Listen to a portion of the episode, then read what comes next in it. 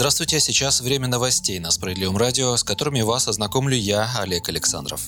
У работающих пенсионеров появился шанс на индексацию выплаты от государства. На рассмотрение Нижней палаты парламента внесен проект закона, подразумевающий индексацию пенсий работающих пенсионеров на уровень накопленной к 2020 году инфляции. Авторами этого документа снова выступили депутаты от фракции «Справедливая Россия», а на его реализацию потребуется выделить из бюджета 71 миллиард рублей. Как отмечают инициаторы законопроекта, принятые недавно поправки к Конституции гарантируют гражданам индексацию их пенсионных выплат не реже раза в год. В то же время круг лиц, в отношении которых осуществляется перерасчет выплат, в основном законе страны никак не ограничен. В связи с этим парламентарии просят коллег принять решение о возобновлении механизма индексации страховых выплат для работающих пенсионеров, которые лишились этого права еще в 2016 году. Кроме того, в пояснительной записке к этому законопроекту его инициаторы заявляют, что отсутствие индексации пенсий для трудоустроенных граждан пенсионного возраста ставит их в неравное положение с теми, кто окончательно прекратил прекратил трудовую активность.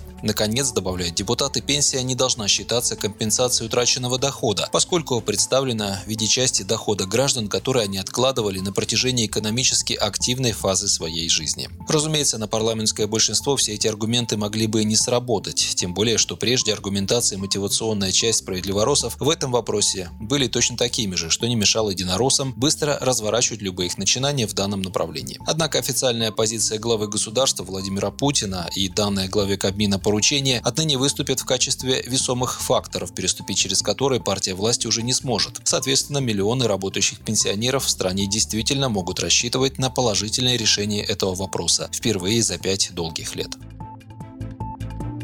России предложили ограничить шумные ремонтные работы в жилых домах до трех дней в неделю, но не распространять норму на новостройки. С инициативой внести такие изменения в законодательство выступили в Общественной палате России. Соответствующее письмо направлено главе Минстроя Ирику Файзулину. Сегодня шумные ремонтные работы, например, работы с перфоратором, болгаркой, резко плитки, разрешены 8 часов в сутки, кроме воскресенья и праздников. Но длительный сильный шум мешает работать на удаленке и негативно сказывается на здоровье, считают авторы инициативы. В соответствии с действующим законодательством, в зависимости от региона, уровень шума не должен превышать 30 дБ. Но чтобы доказать превышение уровня шума и привлечь к ответственности, нужно зафиксировать это, получить подтверждающее заключение эксперта и только на основании этих документов жаловаться в соответствующие инстанции. На все это уходит не один день, поэтому пока человек добивается справедливости, как правило, ремонтные работы уже завершаются. Есть еще одна позиция по данному вопросу. Законодателям стоит обратить внимание на уменьшение звукопроницаемости стен в новостройках. Зачастую в новых домах слышны не только ремонтные работы, но даже просто громкие разговоры, и это массовая проблема.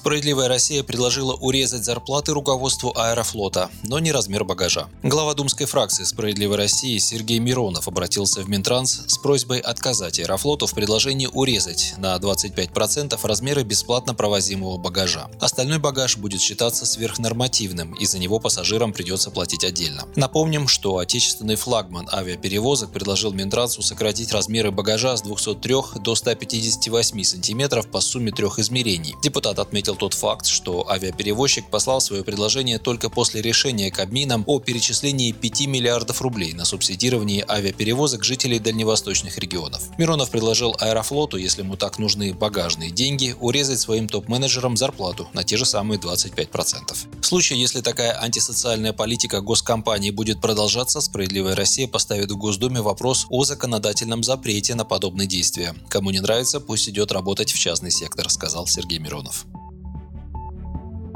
Производители товаров хотят обязать оплачивать утилизацию упаковки. Предусматривающий такую норму законопроект был внесен Единой Россией в Госдуме 19 января. Автор инициативы, господин Александр Фокин, признает, что такое решение вызовет очередное повышение цен на потребительские товары. Но уверяет, товары могут подорожать не больше, чем на 1%. Пока обязанность утилизировать упаковку остается на производителях товаров, которые продают их в этой таре. Но судя по концепции правительства, в будущем с компанией хотят брать обязательство, что они займутся утилизацией утилизации, например, в виде банковской гарантии и поручительства, выданного мусороперерабатывающим заводам. Постепенно станут повышать нормативы утилизации. Каждый год не менее чем на 10%. Отдельно говорится об упаковке. С 2022 года ответственность за ее утилизацию должна быть стопроцентной. До 15 февраля в Кабмине должны утвердить дорожную карту по подготовке необходимой нормативной базы. В 2019 году только 15 175 производителей подали отчет о выполнении нормативов утилизации из 160 тысяч производителей и импортеров, которые должны были это сделать. Перерабатывают, как посчитали в счетной палате, только 7% мусора, а 90% отправляется на свалки. Причина тому недостатки администрирования, слабое стимулирование предприятий использовать в производстве вторичку и отсутствие эффективного целевого использования средств экологического сбора, говорится в концепции развития системы, которую правительство утвердило 28 декабря. Вы слушали новости, оставайтесь с нами, будьте в курсе событий.